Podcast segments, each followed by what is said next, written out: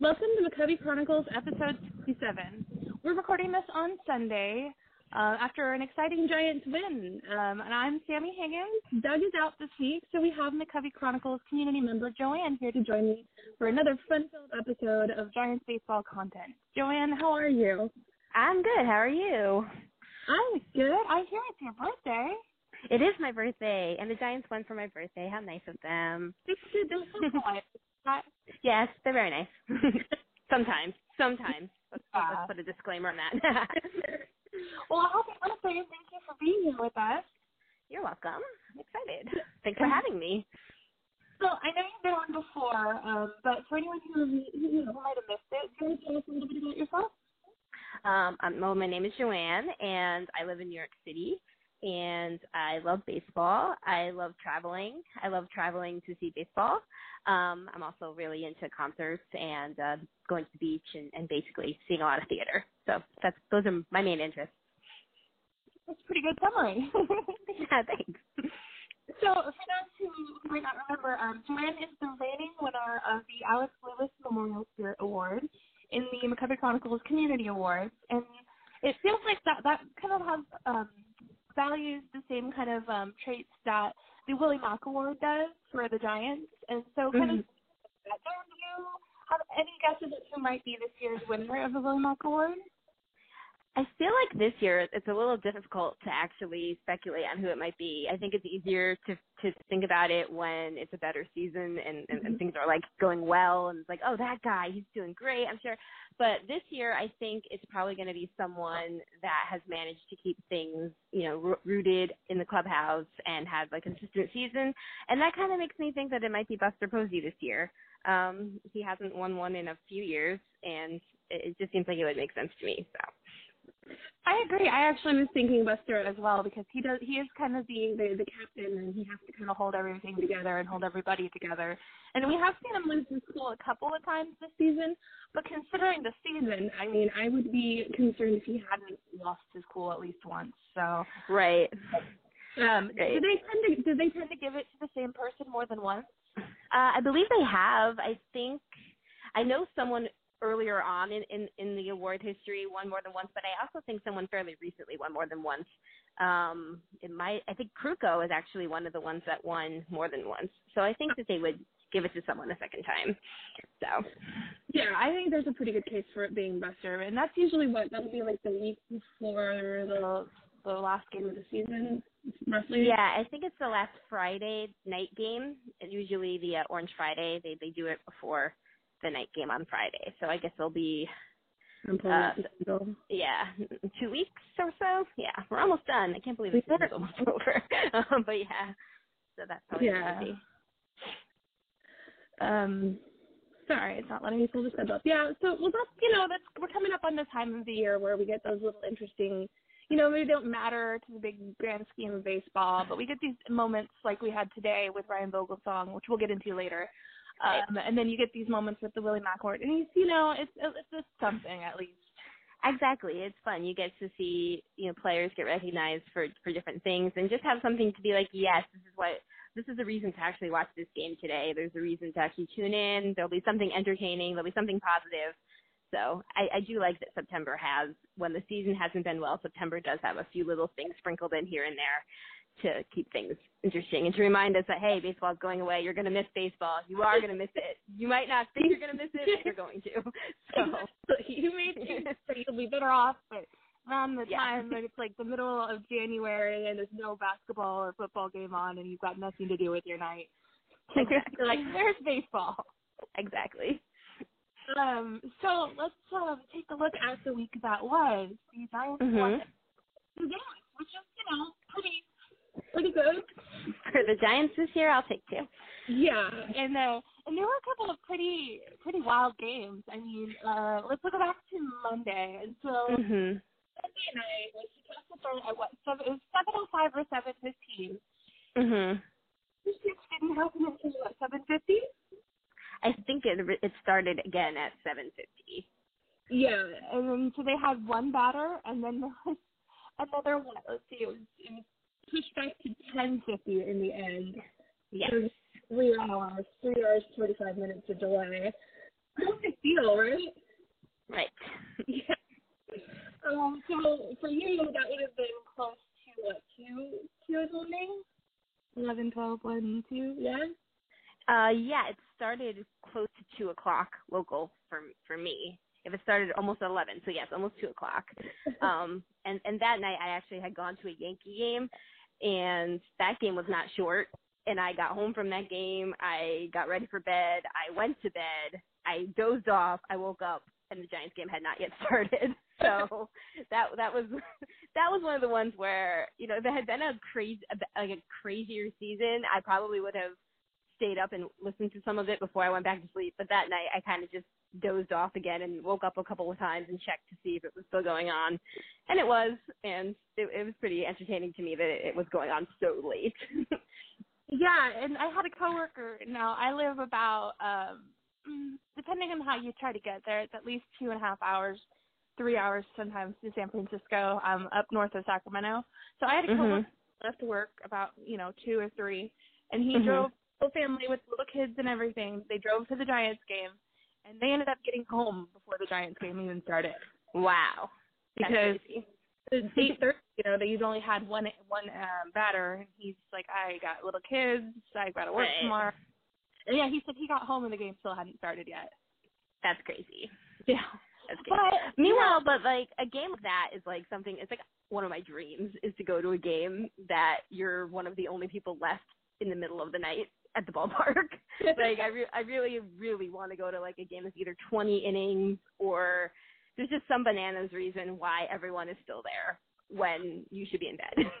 so I, I I can agree with that sentence to a degree. The only concern is that like the public transportation doesn't really Oh, allow yeah. for it. So yeah, you if you took the ferry, like you can see on the TV broadcast around like I, I want to say like one. The Yeah. last ferry to Vallejo was taking off, and uh BART stops running at one o'clock. yeah. I saw. I remember seeing someone tweeted a photo of the message on the board saying that BART was leaving. Uh, so like obviously that would be a reason to not do it, but I feel like one of one of those days, if, if everything lined up perfectly, I would just be like, whatever. I'm staying to the final pitch. You know, I'll sleep in the ballpark. like I don't know. There's just something about being there and being, you know, like practically one of like a thousand people, your voice echoing. That just seems awesome to me. So I was a little jealous. yeah, absolutely. I'm with you. And you know, it's like for you when you travel. I mean, it would probably be okay if you had a cab, or if you drove to the game, then it's probably okay. Maybe sleep in your Oh, yeah. car.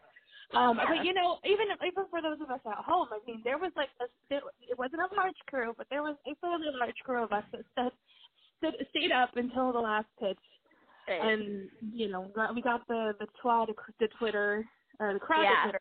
I can't, I can't see. Yeah. Um, you know, it was one of those games that you felt like I'm not gonna ever see another game like this. Like I may see a game that goes past midnight. I may see rain delays, but I'm never gonna see a game that's played until two what, two twenty in the morning. I think it was like 220, yeah. And you know, I was waking up, you know, almost ready to go, like almost time to go, to, to go to work, and like the tweets from the writers were timestamped like an hour before, which I thought was hilarious. I feel like the only other time that happened was during the uh NLDS last year, that extra inning game, where I had to wake up super early to come back to the city, and all the tweets were still like coming through. They weren't done reporting on the game yet, and I was getting up. So the, when Wait, that which- it's pretty funny. Which game was that? Um, game three, the extra inning game where they were playing the Cubs. It wasn't even that super late of a game. It's just that I couldn't stay up for the entire thing because I had to get up at 5 a.m.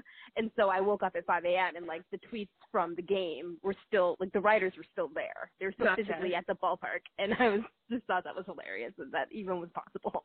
So Yeah, uh, and I felt so bad for Grant afterwards because he his Oh my show did not gosh, go on yes. the air until two forty a.m. that is crazy. It, they went on the air and they had a full episode. I was asleep. They did it. It. They were delirious, and it was funny. Um, but That's amazing. them. That's amazing. Um, So you know, ultimately the Giants went on to lose the rest of the series because that's what they do, and they helped turn the Dodgers' epic losing streak around because right. that's what they do. Um, and they immediately have the same uh, same results against the Diamondbacks, but um, there was kind of there was a fun moment in the loss against Clayton Kershaw where Toby Tomlinson continued his series of head scratching home runs. Uh, he, he times in his career. They are a grand slam, an inside the park home run, and a home run off of Clayton Kershaw. So like I feel he could have retired today and end up in the Hall of Fame as far as I'm concerned. Seriously, I mean, if you're gonna have three homers, you, those are basically the three to have. They're probably the three of the hardest types of homers to to hit. It's not very common that you're going to get an inside the park home run, even if you're fast like Kelby. It's not that common that you're going to hit a grand slam because even if you do hit homers regularly, the bases still have to be loaded. He doesn't really hit homers regularly, and the Giants don't really get the bases loaded that often these days. And then Clayton Kershaw, I mean, come on, anyone that hits a homer off of Kershaw should that automatically get like a little bonus star next to like their name saying, Yes, I'm in the Homer off of Kershaw Club. So that's pretty fun. And and I like rooting for Kelby, so for me it's just extra fun that Kelby gets to occasionally throw in one of these like really fun things just to perk things up a little bit. Yeah, I mean he gets a lot of hate, but then you look at the, you know, and obviously there's some, I don't, I don't want to say luck to it, but just kind of situational things to it, whatever. And you know, small sample size, but what a sample. Pardon? I mean, obviously a small sample size, but it's oh yeah, yeah, it is a small sample. So, um, but yeah, so that that was pretty fun. Um, and let's see, so going on to the Diamondbacks series. Um, so okay, the Bumgarner versus Greinke game. I I don't know. I felt like a lot of people were really complaining about that one more than usual. I was kind of, what did you did you forget that Zack Greinke is really good? Like, right. Right, and and yeah, like it kind of is annoying that they only got two hits off of Greinke, but honestly, it was nice to see that Bumgarner actually pitched pretty well last night. He, you know, gave up that that first inning homer, but he gave it up to Goldschmidt. Right. It's one of those. It's like the opposite of the Kershaw thing, where it's like, well, if you're gonna give up a homer and Goldschmidt's gonna hit it, we can kind of give you a little bit of a, a little bit of slack. Um, you know, so you know, it was it was a pitcher's duel, and even those have been kind of hard to come by these years, the this year. So it was kind of nice in that way to be like, okay, you know, they didn't hit Greinke, but but Bum kept it together, and and that was good to see. So. Now, I I've been keeping an eye out since um Greinke went to Arizona. Has there been a Kershaw versus Greinke matchup yet? Because I keep waiting for one and I haven't seen one. I'm not sure. I know Greinke faced the Dodgers in that last series, but I don't mm-hmm. think Kershaw was back yet. So I I don't know for sure. I feel like there has to have been last year. Well, maybe. that's what I said too. But I remember but, at the end of the season, I went back through and matched it all up, and they'd both been injured. Um, hmm. They missed each other in one series that they would have faced up against each other. And then this season, I have not followed them that closely, but I know that Kershaw was out for a while. So yeah, yeah. I I I, I personally don't remember it. Um, yeah. But it would it would be amazing if something like that happened, like in a postseason. well, um, we'll, we'll see about that. There is. I assume Greinke would pitch the wild card game, so I'm not sure that it would it, it would line back up. But if it they could make it line up, that would be something that I would enjoy watching. Yeah. Even though either result is not exactly desirable, I would still enjoy watching it. so yeah. um. Yeah. I, I don't know. I mean, like you were saying, it's kind of hard to come by the big pitchers duels this season, and I don't know exactly why that is. Maybe it's because Bumgarner was out for as long as he was. Yeah, that's probably part of it. Because since after Bumgarner, I mean, nobody's really. I mean, even Bumgarner's got a little bit of a home run issue this year, but I'm not holding it against him. But there's right. just somebody on our team that kind of would be a legitimate part of a pitching duel this season, unless in like you know, randomly ends up in a pitching duel. But it's not right. like something to look at like, oh, there's a matchup I want to see. I mean, um, I feel like I feel like Samardzija can be capable of it. You know, you get a night when he's on, it's gonna be, you know, he'll be hard to hit and he'll go deep into the game. So it can feel that way. And I know that when I'm looking at oh who's pitching tonight, I'm more likely to be interested if he's starting this year, just because I know that there's actually a good chance that the other team is is gonna possibly stay off the base paths, not score a lot, and so he's been one of the bright spots this year for me too. I can agree with that. I it used to be Johnny Cueto for me, but he's just well, you know, he's yeah, not. he's just a, he he he's still kind of you know figuring out what's going on with with his coming off the DL and finding his groove again. Um, but I think he'll be back. I mean, uh, provided he literally is back next season, which it seems he will be, I think I have faith that he'll be back to to being the Cueto that we look forward to watching. So I hope so. And, yeah, and it does seem like the, that they're going to be um bringing or that he's going to choose to come back. So that yeah, that'll be one thing to watch for next year. Yeah. Um, so last week, Doug and I talked about Bruce Bochy's apparent hatred for Mac Williamson. Um, oh no! and it, well, no, it's not. Not like literally. We don't think he literally hates him, but it does kind of seem like like they brought him back up, and it seems like they had the intention of playing him every day while Parker was out, and they didn't. And yeah. since, you know, since Doug and I talked last week, Mac has had one start, and he's had two pinch hitting appearances, and that's been it. So yeah. I don't know. I don't How do you think what, they're kind of with him? I really don't know. I honestly don't know. I feel like there's occasionally a player where, you know, he'll he just doesn't get like the playing time that that the fans think that he should get, and I feel like for this year that's that's Mac, and I actually feel like it was last year as well. Um, and possibly the year before that, because I remember going to late September games in 2015 and thinking, "Hey, Mac is here. Why isn't he playing?" And then last year, I remember, "Well, Mac is here. Why isn't he playing?" And here we are in 2017, and it's like, "Mac is here. Why isn't he playing?" So I honestly don't know. I think that he would be better off if he were playing more often. It's hard to to get going when you're only coming in for a pinch hit appearance or only starting one game. So I don't know. I, I wish he had more of a chance because it, it seems like when he does come in, he either does something really good or something happens where you're like, oh no, now he's not going to play again for two more days. And I just wish that like we didn't have to worry about that kind of thing. Well, and I agree with you. Like when he plays more, I feel like he plays better. Like when he shortly Yeah. after he came up, he had like they pulled him from a hot season in Sacramento, and not just Right. you know temperature wise, but talent. literally, I was at the game that he got pulled from. It was hot. Um, so they pulled him out of, of you know a situation where he was performing really well. They brought him in. I think his first two plate appearances, he had two hits, yeah. and then it was just like, oh cool, yeah. And so it was like, oh cool, so maybe he'll play every day and it'll be good. And nope, I don't think he played for Nope. three more games after that. No, no. But he did have that homer in Colorado. That was nice. Yes, I agree. But Uh, I don't know. There's this weird thing going on where where I feel like the outfielders right now don't need to be playing every day. They should be putting in Mac. They should be playing Parker out there as often as he can. They should be playing. I'm not even sure who else is is left, but I don't think that like Span and Pence need to be in the lineup every day, and they should be. At least one of them should be out of the lineup every day, and so I'm not really sure why why they're in there grinding away when they could be just you know starting a reco- off-season recovery process. So Yeah, I I agree. And I think it would just you know it would just be fun to kind of change things up. It's like Bo- Bochy, I, he's trying the same things every game, hoping for different results, and it's just at this point in the season, mix it up. Throw in some, Right. like Kelby Tomlinson in left field. I mean, Right, exactly. Anything that will make the games memorable at this point. Exactly because first honestly. I mean, there's nothing to lose in doing it. You know, I feel at this point most of the fans realize that a win is a win, a loss is a loss.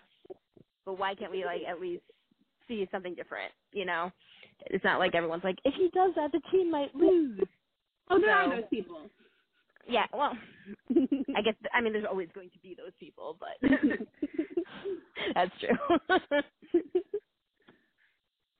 But yeah, no, I, I agree. It's a lost season, so find something to make it interesting, or find you know, you know, give people chances to you know to start trying out for next season already, right. which is supposed to be the point. But a lot of people are hurt, and they they are playing some of the younger guys, so I don't know. We'll Yeah, I mean it's nice because you know guys like Ryder are Right. getting a chance to play every day, which is which is good. And Slater, I guess he was hurt; he can't play like literally every day, but at least he's getting some more time in. So it's not completely a lost cause, but it, it could be better. Yeah, I agree. Um, so okay, so today was, uh, was a, a good day at the ballpark. We had Ryan Vogelsong back to officially retire as a Giant. So um, for those who didn't see it, it was really sweet. Um, they had they introduced the the Giants to come out onto the field. And Ryan Vogelsong came out, and the camera followed him to the mound. And I think that was that his son there. I think it was. It, it it definitely appeared to be. So I only got to see the uh, live version that they had on Facebook, so the camera work wasn't quite as uh, clear, but it, it definitely looked like him to me. Yeah, so I think it was his son was waiting for him there on the mound, and he, you know, hugged him and he signed. I think he signed a couple of baseballs. Um, and so, you know, he he took the mound, he waved to everybody, he threw a couple of pitches, a huge standing ovation. He had his hat waving, and you know, so he threw a couple of pitches to Nick Hundley, and Bochy came out and took the ball, and of course, you know, more cheering, um, as it should be. You know, uh, Ryan Vogelsong is a criminally underrated part of the Giants playoff lore, don't you think? Oh yes, definitely. I mean, Vogelsong is one of those those Giants that where I feel like it doesn't. It, it, I feel like there's not really even much question that he is going to be considered a, a good Giant for basically the rest of of the existence of the Giants, and I think that's a really special thing to have both a player that people kind of agree upon in that way and to be that player. So I was yeah. really happy for him that he got to do that today. Absolutely. I mean, you look at the things that he's been through in his career. I mean, he got signed in 1998, I believe, and yeah. he didn't like he didn't come back to the team until 2011. I think he had an appearance with them in 2000 or 2001. Yeah. Um, but he went overseas and he, you know, was struggling and he he fought he fought his way back over and he ended up being a hero on the Giants. I mean, he was an all star. He the Giants never lost a game in the playoffs that he started. So I mean, he's a he's a hero. Yeah, he is. And I think it's really amazing that he was able to have this closure where he was able to say, you know what, I'm done. I, you know, I gave it baseball everything I could, and I want to finish my professional career on the mound at AT&T Park, and it was able to happen. Like that is so incredibly special. It's not something that very many players get the opportunity to do, and I think that it was just an awesome end to an awesome story. Absolutely, and then you know what? It's it's interesting that you point that out because I feel like there. I mean, the Giants we've seen some players have their moment of retirement where they have you know ceremony for them, but a lot of times it's after they've kind of slogged through a season longer than they should have, and it's not, you know, it's not at the best point. Like you know, the fans have just come off of watching them be not very good all year. Right. I I really liked the way that they handled this one, and I feel like if they're ever going to have a moment like that for Tim Lincecum, and this would be have this would have to be how they did it because he's not one for speeches and right. But this right. is a chance to have him like Ryan Vogelsong did come out, have his moment, get get the love from the fans, not have to say anything, not do anything, and then just take you know take the field and leave the field and and have that moment of closure, like you said. Right. I think that would be great too. And I was actually kind of pleasantly surprised that it was literally him taking the mound, throwing a few pitches, and being done. Um, you know, he he is not a guy who is short with words. He when you listen to an interview that he does on the radio with or with the broadcasters, he is very he has a lot to say, and I think that he you know decided that that was where he was going to make those those words come. He wasn't going to do some kind of big thing on the field he was going to do the field like he always did the field. And I think that that was a really cool decision. So.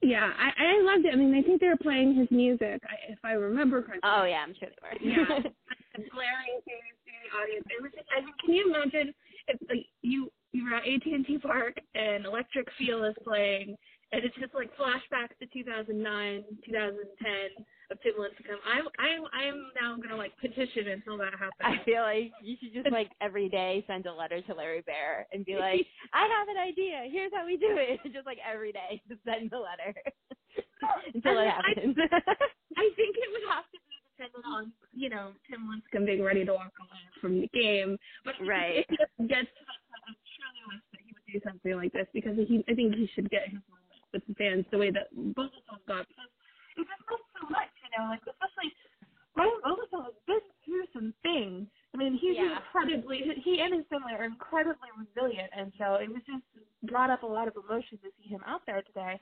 You know, yeah. just look at last season where he took that pitch to the face and like oh my gosh, he could be able to see again. And he I know. At the end of the season. Ah, I mean, I was thinking about that earlier too, where like not you know he didn't say okay well this is a sign this is it this is this is you know the baseball god saying you're done. He said, no, this is a sign for me to get back to it and come back because this is not how I'm going out. And to take that and, and to be so driven to again come back from, you know, this point where most people will be like, okay, I'm not sure if I can do this, was was amazing.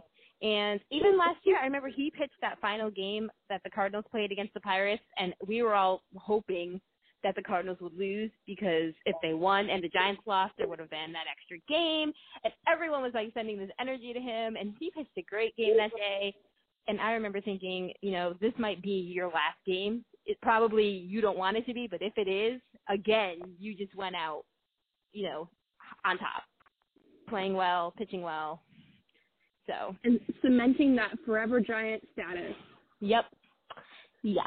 And you know, and, and I think he actually has the uh criteria met to be on the Giants Wall of Fame. I'm almost positive. So that's something that that's pretty cool because that's Yeah. not an easy thing to achieve. I think it's yeah. I think it's, he has to have played ten years, right? I think it's nine years if like for then a regular player, but if you're an all star, it's five. Oh, okay. And he was called up in the middle of 2011, but if you also add in like his other years, maybe you can make it work. So, I mean, it was technically 2011, 2012, 13, 14, 15. So that is five. I don't know if it has to be five complete seasons. oh, with the Or- Giants. Yeah, with the Giants. Yeah, Gotcha. I'm pretty sure. I'm I pretty sure. think So, he he's got the All Star. He's got the World Series appearances. Yep. I think he the rules for that one. Yep, yep. And not to go on tangent, but I kind of feel like they kind of have to think about reconsidering what the criteria is for a few of these guys that have multiple World Series rings but were not with the team for as long as other people. I wonder if that's a thing that will eventually start to happen. So I think that they'll do some. I mean, I, they're definitely going to do something once like the team starts to go into. And I, you know, I don't think that they're there just yet. But once they do start to drift into like rebuild, and yeah, the stars Yeah. start to. yeah, they're gonna have to, they're gonna start coming up with ways for people to want to come to to see. Yeah, and you you're gonna find guys. ways to like truly honor that era. Of, Yeah. and hopefully And that we're- era's not over yet, but Yeah, but and amazingly, we're we're almost at ten years since not yet, but we're closer to it than fr- from it to ten year anniversary of the 2010 World Series. So, you know, they're gonna start probably thinking about that sooner than we know.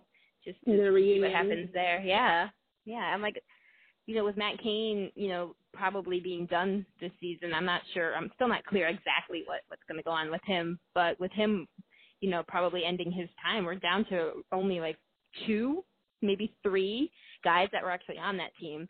So There's Pretty interesting. Buster, uh, um, Pablo, Pablo and and Bum, Bumgarner. and so I think that I think that's it because all the other bullpen guys have gone. The bullpen guys are all gone.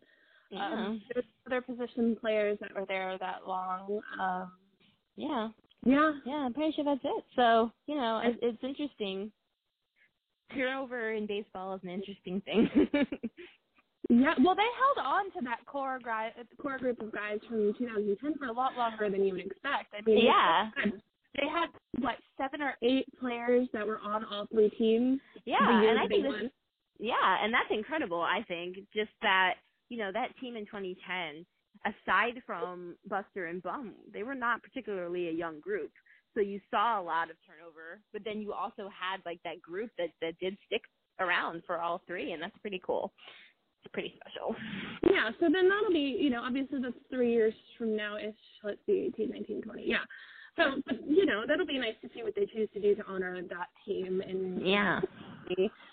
um, so okay, kind of going back to Ryan Vogelsong. Um, there was Mhm. that, that Deadspin piece. I didn't read. Oh, yeah. I saw the title of it. and I saw the reaction to "We're not getting my money." I Um, did read it. It's, okay, so it's just it's annoying when national writers decide to write about regional teams that they know nothing about, and then they don't do any work to like figure out why why one the person that they're talking about might be interesting to the local to the regional fans. You read it, so I'll let you go into it.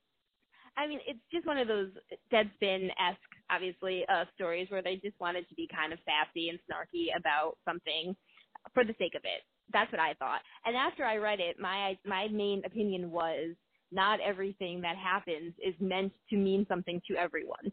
And I feel like that's a really good example in that just because, you know, fans of another team might look at this and say, oh, it's this like 40 year old guy and his career ERA is over whatever, I'm not exactly sure what it is, but it's probably not super low.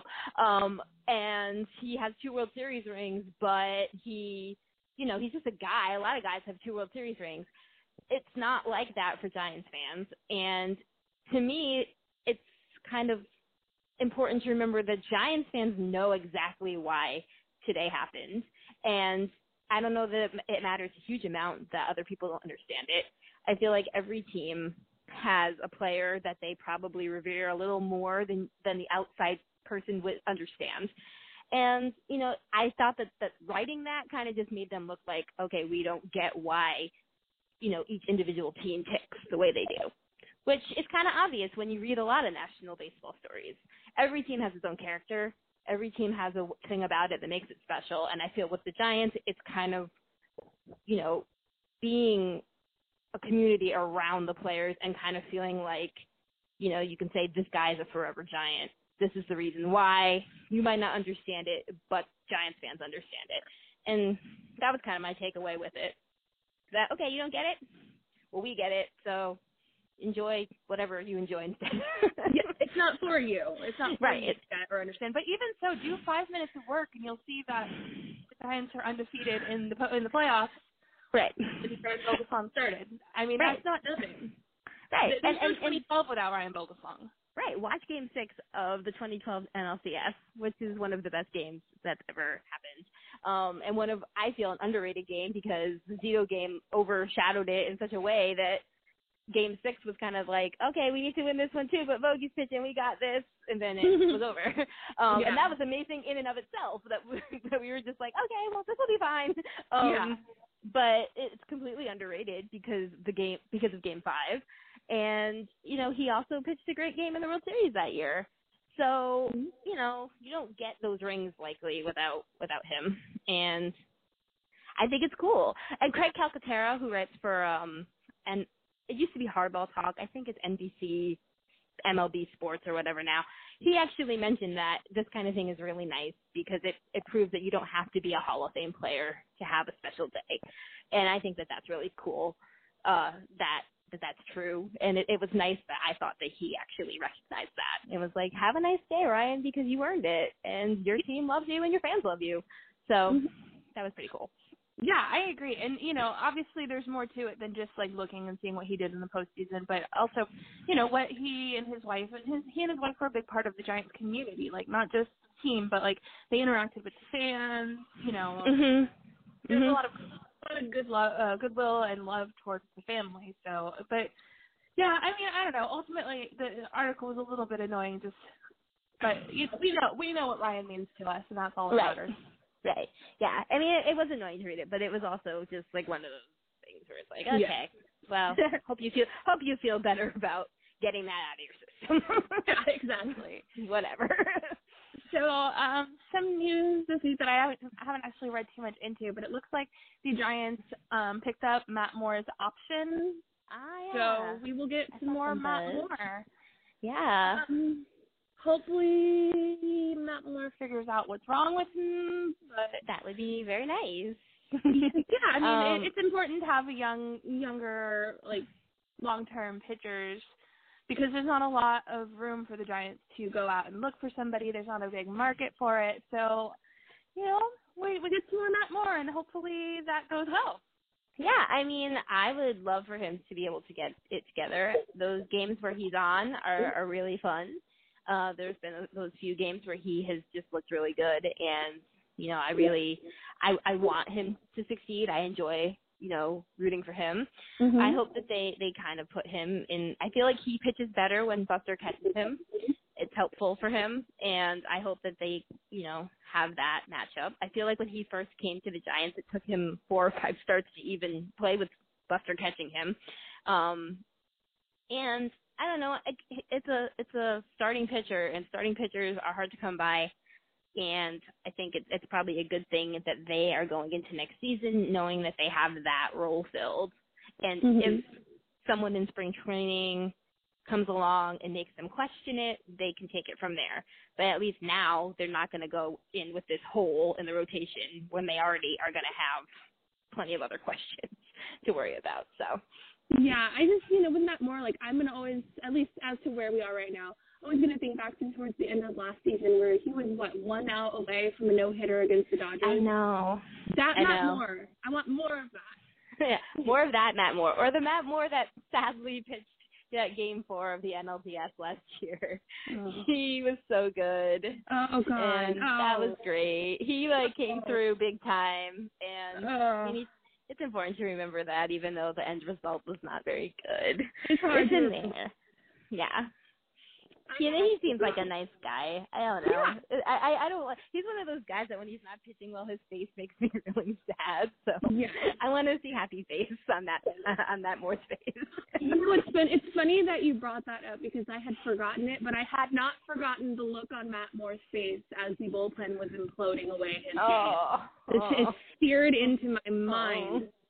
terrible. Oh, God. Poor Okay, let's- Matt. all the things that don't make me want to cry.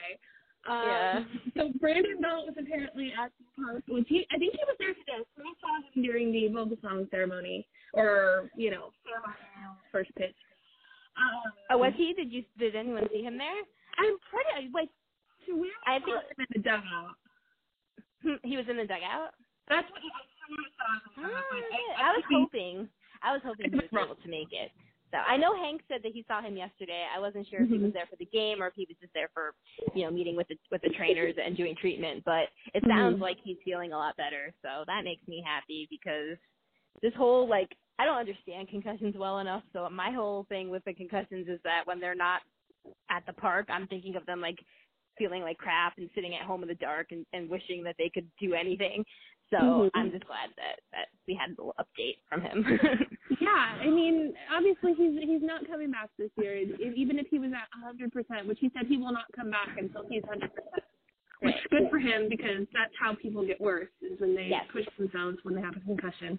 Um, so I, I you know, but I, it's it's nice to see his face. He's my favorite player. He hasn't gotten to play since what July? No, August.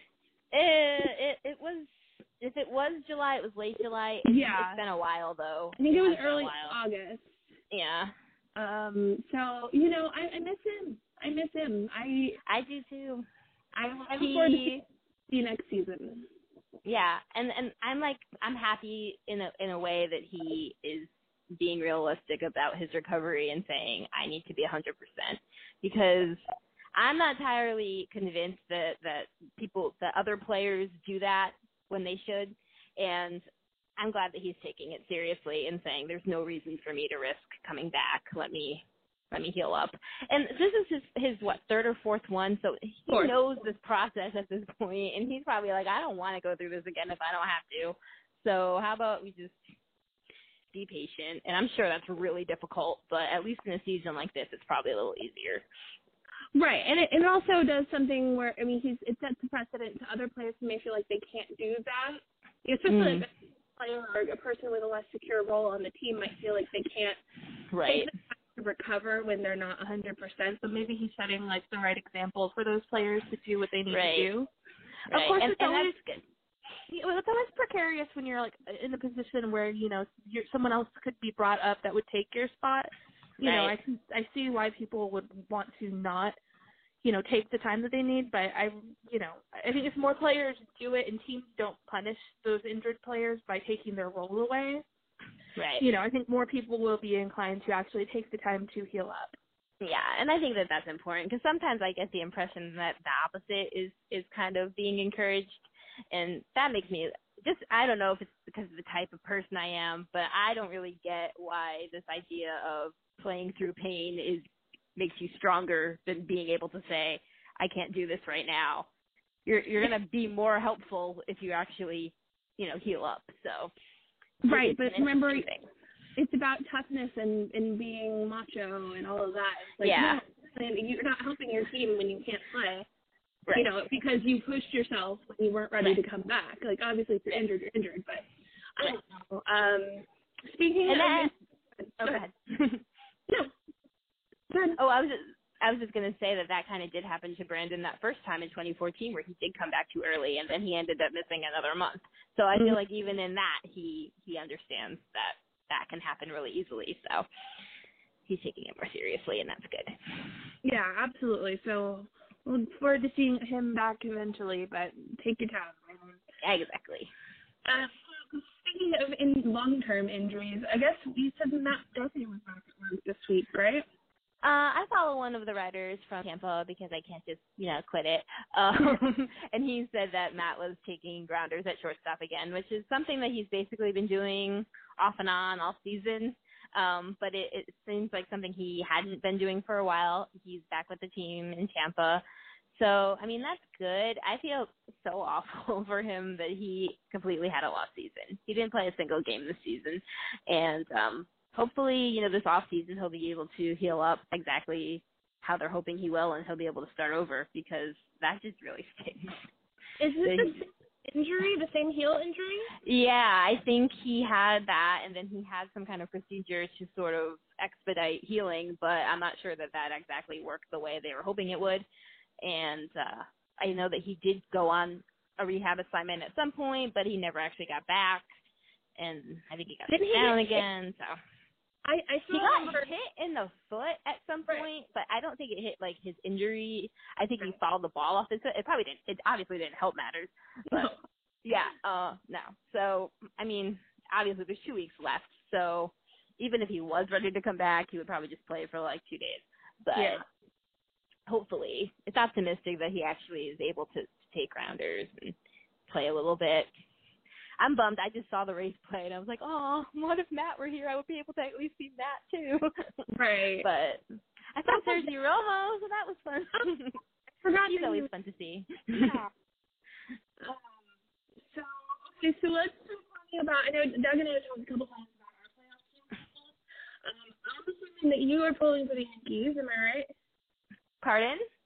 I said I'm assuming that in the playoffs you're pulling for the Yankees, right? Oh, oh yeah. I mean, I am a Yankee fan, so as far as the AL goes, the Yankees are my number one. Um, right now, it looks like they're probably gonna play a wild card game, Right. so we'll, we I'll know pretty quickly how long that how long that journey is gonna go. Um, aside from the Yankees, I do I, I kind of fell for the the tribe, the Clevelands last year, Mhm. so I I'll probably be pulling for them if the Yankees don't get very far. Um, so. I I can't do it. I I I'm um, appreciative of the the um feats that they are accomplishing at the moment, and I'm I'm impressed. But I can't root for that that organization until they get rid of their racist mascot. Yeah, it's tough, and it's it's one of those things where it's like uh, I don't I don't like saying the name of the team, um, and I try to, you know, try to not get into it with other people about it, but they do they are a fun group of guys and they play fun baseball. So I try. It's one of those things where I'm like they didn't name the team, so Right. It's like I can associate, like, I can differentiate between the team, the players on the team, and the organization. Yeah, I'm going to talk about that. It's the team from the baseball team from Cleveland. yeah, the Clevelands, the tribes, you know, whatever. Even Well, even the tribes sometimes the is a little much. bad. Yeah, but the Clevelands that that works. Yeah. Yeah, but Um, they but have yeah, a bunch they of have. They have a bunch of good guys. They're really fun to watch, and uh, you know, last year I thought it was kind of like it was so dramatic, all of it, and they came so close. So it'll be it would be hard to root against them if they get that close again. And the NL teams, I'm not really. I don't want any of them to win. So. Wow! Wow! Okay. I mean, if I had to pick one, it would be the Nationals most likely. Mhm. Possibly the possibly the Rockies if we're allowed to do that like interdivision thing, but I don't feel very strongly about it. So I like the Rockies. I like the players because we play them so much. So I'm more familiar with. them. yeah, I like. Yeah. I don't like them when they're playing the Giants, but they are a good team. I like their players. yeah, I don't like the idea of playoff baseball in Colorado, but aside from that, I'm kind of pulling for the Rockies. Yeah. Nationals, of course. Um, but I, you know what? I gotta get like go with like Houston, like we talked Oh, about. yeah, uh, yeah. Just because of everything they've been through this year, I think it'd be good Yeah. for them. But we'll That see. It's cool. an interesting mix. it is an interesting mix. I mean, I'm I'm pretty already pretty psyched for this NL wild card game just because I just want to whatever's going to happen is going to probably be bananas. Um and then I hope whoever wins it beats the Dodgers. Um but you know, Well, yeah, see- The um the wild card would be the one game I wouldn't mind being played in Colorado. Just It would because be it would great. be. It would. Yeah, that's why. Go ahead. Yeah. I mean, and even Arizona. Arizona is not a neutral ballpark when it comes to hitting. So I feel either way, if it's an Arizona Rockies wild card game, it's going to be something else. You got to better hope that that your pitchers are are on their game. um, but you know, I I just I'm I basically want whichever team wins to actually give the Dodgers a run for their money. That's my main. I mean, that's always my hope in the NL when the Dodgers are involved. This is basically like who can beat the Dodgers. So those two teams have been playing the Dodgers hard all season. So hopefully one of them can just get them out. Bye. Yeah. yeah, I'm I'm looking forward to definitely looking forward to the beginning of the playoffs. I'm not looking forward to like if the Dodgers advance. I never like that because it always makes me feel like oh god, this is going to be the year. Yeah. Um. So you know, but I always enjoy the inevitable, not inevitable, but the uh so far inevitable uh Dodgers collapse. So you know. Yeah, I'm really hopeful. I mean, they're gonna. I don't want them to get as far as the World Series because that's just going to be too much for me when that Mhm. happens. Luckily, I'm going to be on vacation during the World Series this year, so I might just like shut off and be like, "What?"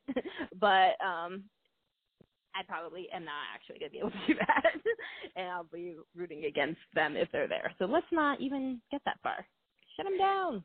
Yeah, I was at I was coming home from a uh play in San Francisco when the Dodgers were eliminated last year. So I was sitting at a um I think it was Burger King in like Dixon. And I had to pull off the road to like celebrate the fact that the Dodgers lost because it's that Yeah. it's, it's that momentous of an occasion every year. Yeah, I don't even Um, remember. It was the Cardinals again? No, not no, no, no, No, no. it They the didn't make it last year. It Uh, was the Cubs. The Cubs, yeah. The Cubs, yeah. Okay, yeah. That after. that was good. Yeah, that was good. Okay. But oh, good. the earlier the better. exactly. Um, so upcoming games this week we have a weird schedule. We've got two off days, a short two game series against Colorado for some reason, and then we will have a weekend series in LA. So that should be interesting. Mm. A chance to get a little rest and get caught up and, you know, ready for playoffs that we aren't in. Right. Yeah, It's probably nice. They get some off days at home, which I know is is a rare thing. Um, and apparently next year they're going to get a lot more of those. So that's Yeah. that's good. Um, and you know, at this point, I feel like they're probably just getting through it, and it's probably nice to have those days off where they can just turn off a little bit. And the trip to LA, I mean, I still want them to beat the Dodgers, Oh, absolutely. so we'll see how that goes. I think good. they might get bummed in in that series this time. I don't know. I honestly could not tell you what the rotation is right now, so I yeah, don't know. it's a little. I think he just pitched yesterday. yesterday. So Right, so they should get him because there's only two games, and then yeah, yeah, so they should get him next next week. So we'll see. Maybe we'll get one of those bum Kershaws. maybe I am not sure where the because we're gonna have those two days off, so that might throw off the rotation matchup. But Uh, Um, yeah. It was um, I can't remember who was being quoted in the um, the um, Chronicle article over the last couple of days about about Bruce Bochy. Um, Yeah. and they were saying how it feels like they it feels like they keep adding games on to this season to make it longer because of how you know when you're playing Yeah. like, like that. Yeah, yeah. So I think it's kind of nice that they're getting a little bit of a break, and then they're playing against two playoff teams. So there's Yeah. a chance, with Colorado, to maybe play spoiler, which I actually don't want them to do, but I do want them to win. So it's a little confusing. Yeah. Yeah, Um, but Colorado games are important to Colorado, so you know that's the, the thing about September at least is that if it's not important to you, it's probably important to who you're playing. So there's at least some need to be somewhat competitive and keep it together. Um, except for in this instance, because it's actually more important for the Giants to be losing games. Right. Yeah. I mean, right now. something for the future. We're like, hey, we'll give you two, but we're gonna need something in the future. Remember this next year. Yeah, Yeah. they should they should be able to do that. Can we take a rain check on this win? Apply it to next season, please. Your starting pitcher, Denard Span. oh my god! Oh my gosh, that would be amazing. I'm a fan pitch to Arenado. Probably gonna hit a homer anyway. Just guarantee a win, I guess. I mean, that's not an insult meant at Denard Span. I was just a random Oh. player that I picked. Um, so speaking of random players. Uh, player of the week. Do you want to go first? Uh, sure. I was going to pick Jeff Samardzija, and I kind of touched on on why earlier in, in in this because I was basically basing it on his performance the other night where he basically, you know, pitched a great game. He went eight innings, he got a hit, I think he scored. He, you know, the other team scored too, but he kept it together. He had a nice night and it reminded me that yeah, I can look forward to Samardzija starts. I really like when Smarge is in charge and he was that night. So I'm gonna pick him. Okay. Um, you know, I, I'd like to give a nod to Chris Stratton, who had a good game today. Um, he went six innings, two runs. He he got his first uh, major league hit today too. And oh, did he? That's great. He did. so and, and it scored. So um, yeah, I, I'd like to give it to him, but I've got to give it to Forever Giant Ryan Vogelsong. Ah, uh, good pick. Good pick. so let's see if we have questions this week. Um, we always ask for your questions on our Twitter account, which is at McCovey. So we looks like we've got about three, not that many this week. All right. Um, the first one comes from Hunan Pepper, sorry, H U N A N Pepper, who asks, should Bochy be asked to retire in the off season? Um, no. at least let him finish his yeah, at least let him finish his contract. Yeah, I, I feel like I, I don't think they're going to do anything that's going to make Bochy look like he didn't have the, the say in what happens. And asking him to retire kind of points to that. So. Right, and there was the piece uh, again going back to the piece in the Chronicles this week, where you know he discussed like how he has had, um, you know, he's had some great moments as a coach. Obviously, there's three World Series wins, and there was a, a quote from Tim Flannery uh, said that he pulled him aside after the first win. He said, "This is all I ever wanted. This is all I ever wanted." And mm-hmm. of course, Flynn says, "You know, of course that was bullshit, and we knew it." Yeah. they win, and they got two more. And I think I don't foresee him wanting to wait for another championship to retire, but I don't think he would I don't think anyone would ever ask him to go out after a season like this because this wasn't this was a mess. This season was a mess from start to finish, from top to bottom. Yeah. I mean, at least give them a chance to go out on a fairly high note. Maybe they're competitive. Maybe they get to the playoffs. Maybe they don't. But at least it's not this rock bottom season. Like right. he deserves better than that. I agree, and and I think that there there would be this sort of an optic of him like jump the ship when things got as bad as they did, and I don't think that he would want to do that, and I don't think he would want anyone to think that he was doing that. And you know, there, there's a big discussion to be had as how much of what happened might have to do with him, but he clearly isn't the only problem. And so to ask him to retire and pinpoint it and be like, all right, well, that's done, I don't think that's going to necessarily solve the problems that are happening. So I don't see a reason why he wouldn't come back and, and try again and hopefully have a better result next year. Well, okay, I think we're in agreement there. Um, the next question comes from Steve Svensson at S Fenson 19, who asks, Ryan, oh, sorry, Ryder Jones has had some playing time, but not a lot. You've seen enough to buy or sell his stock. I've never been a big fan of his projections. Um, you know, what? Uh, I don't think I have seen enough. This is not really what, one of my strong points in in that. I'm not the best at uh at figuring out you know this kind of thing with the projections and whatnot. But I do think that you know he's kind of in an interesting situation where he gets to play every day because of an injury to another player. But I don't know for sure that he's like in his comfort zone or, or has hit his stride yet. And I think that they need to give him a little more time um, to figure that out.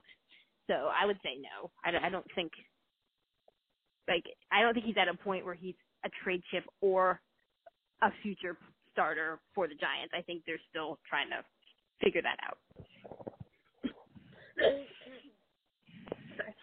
Um, yeah, I I agree with that. I, I think that if Belt hadn't gotten injured, we wouldn't be seeing as much of Ryder Jones as we are because I I do think they would have still continued to play Pablo Sandoval every day. Um, I think he's what he's getting right now to me kind of equates to an extended kind of spring training audition. Right. It does seem Uh, that way to me too. So And and that's good. I'm glad that he actually has that opportunity, but I I still don't think that he's at that point where it's clear what kind of player he's going to be. yeah, I, I think Um, I think I'm. I'll wait until spring training and see how he's doing then, because I think it's just it's really hard to judge anything at this point in the season because none of it really matters. Um, right. We'll see. We'll see next season what they decide to do with him. Um, and our last question is for you, and it is from Rob Hayner at Robert Hayner. Um, it said, "What would uh, Joanne recommend as an iti- as an itinerary for one week in New York City? I would plan on going to Yankee Stadium and Citi Field." He asks, "What else?" Well, one of my favorite things to do when I go to a new city is to walk around a lot and to get to know the various neighborhoods and and do things that locals do. So that would be one thing that I would suggest is just get out of the tourist areas, you know, spend a little time in Times Square, but then go somewhere else, Chelsea or the or the East Village or the West Village the Upper West Side, and just see the kind of stuff that the locals see, the restaurants, the shops, stuff like that. Um, I also love natural things. Urban nature is really cool to me. So I love the High Line, which is a park that we have that's built on old train tracks. And it's really cool. You can walk uh, up to 40 blocks on it now. And it's really neat. It's really well designed. Um, Central Park is always awesome. I go there fairly often and I always find something new that I like about it or that I had forgotten about. And uh, and today we went on this thing called the Lobster Boat, which is just a floating restaurant, and it's only ten dollars, and you go on a sail on the Hudson River and back. It's about an hour and a half, and they have lobster rolls. So I always recommend that too because it's great and cheap. And what about Finnerty's? Oh yeah, Finnerty's is great. Uh, Finnerty's is the Giants bar in New York. Uh, it's not just Giants; it's all Bay Area sports. They do Warriors, they do 49ers, they do Sharks. I think they do all the Pac-12 games mm-hmm. and uh it's basically just a hub for Bay Area sports in New York City. If you go there, they'll have on whatever uh game is on that day. We I w- spent most of the 2014 postseason there because they played all of the postseason games with sound, and it basically was you know amazing because everyone there was a Giants fan and everyone was rooting for them to win, and it was incredible. So that's definitely a place. It's definitely worth hopping over there and taking a look because it's really fun, and I think it's really neat that it exists at all in New York City. So thanks for reminding me of that. that's a that's a sounds like a great mix of things to do. Um, okay, so I think that we're going to go ahead and wrap it up here. Um, big thank you to Joanne for joining me on your birthday. And oh, thanks for having uh, me.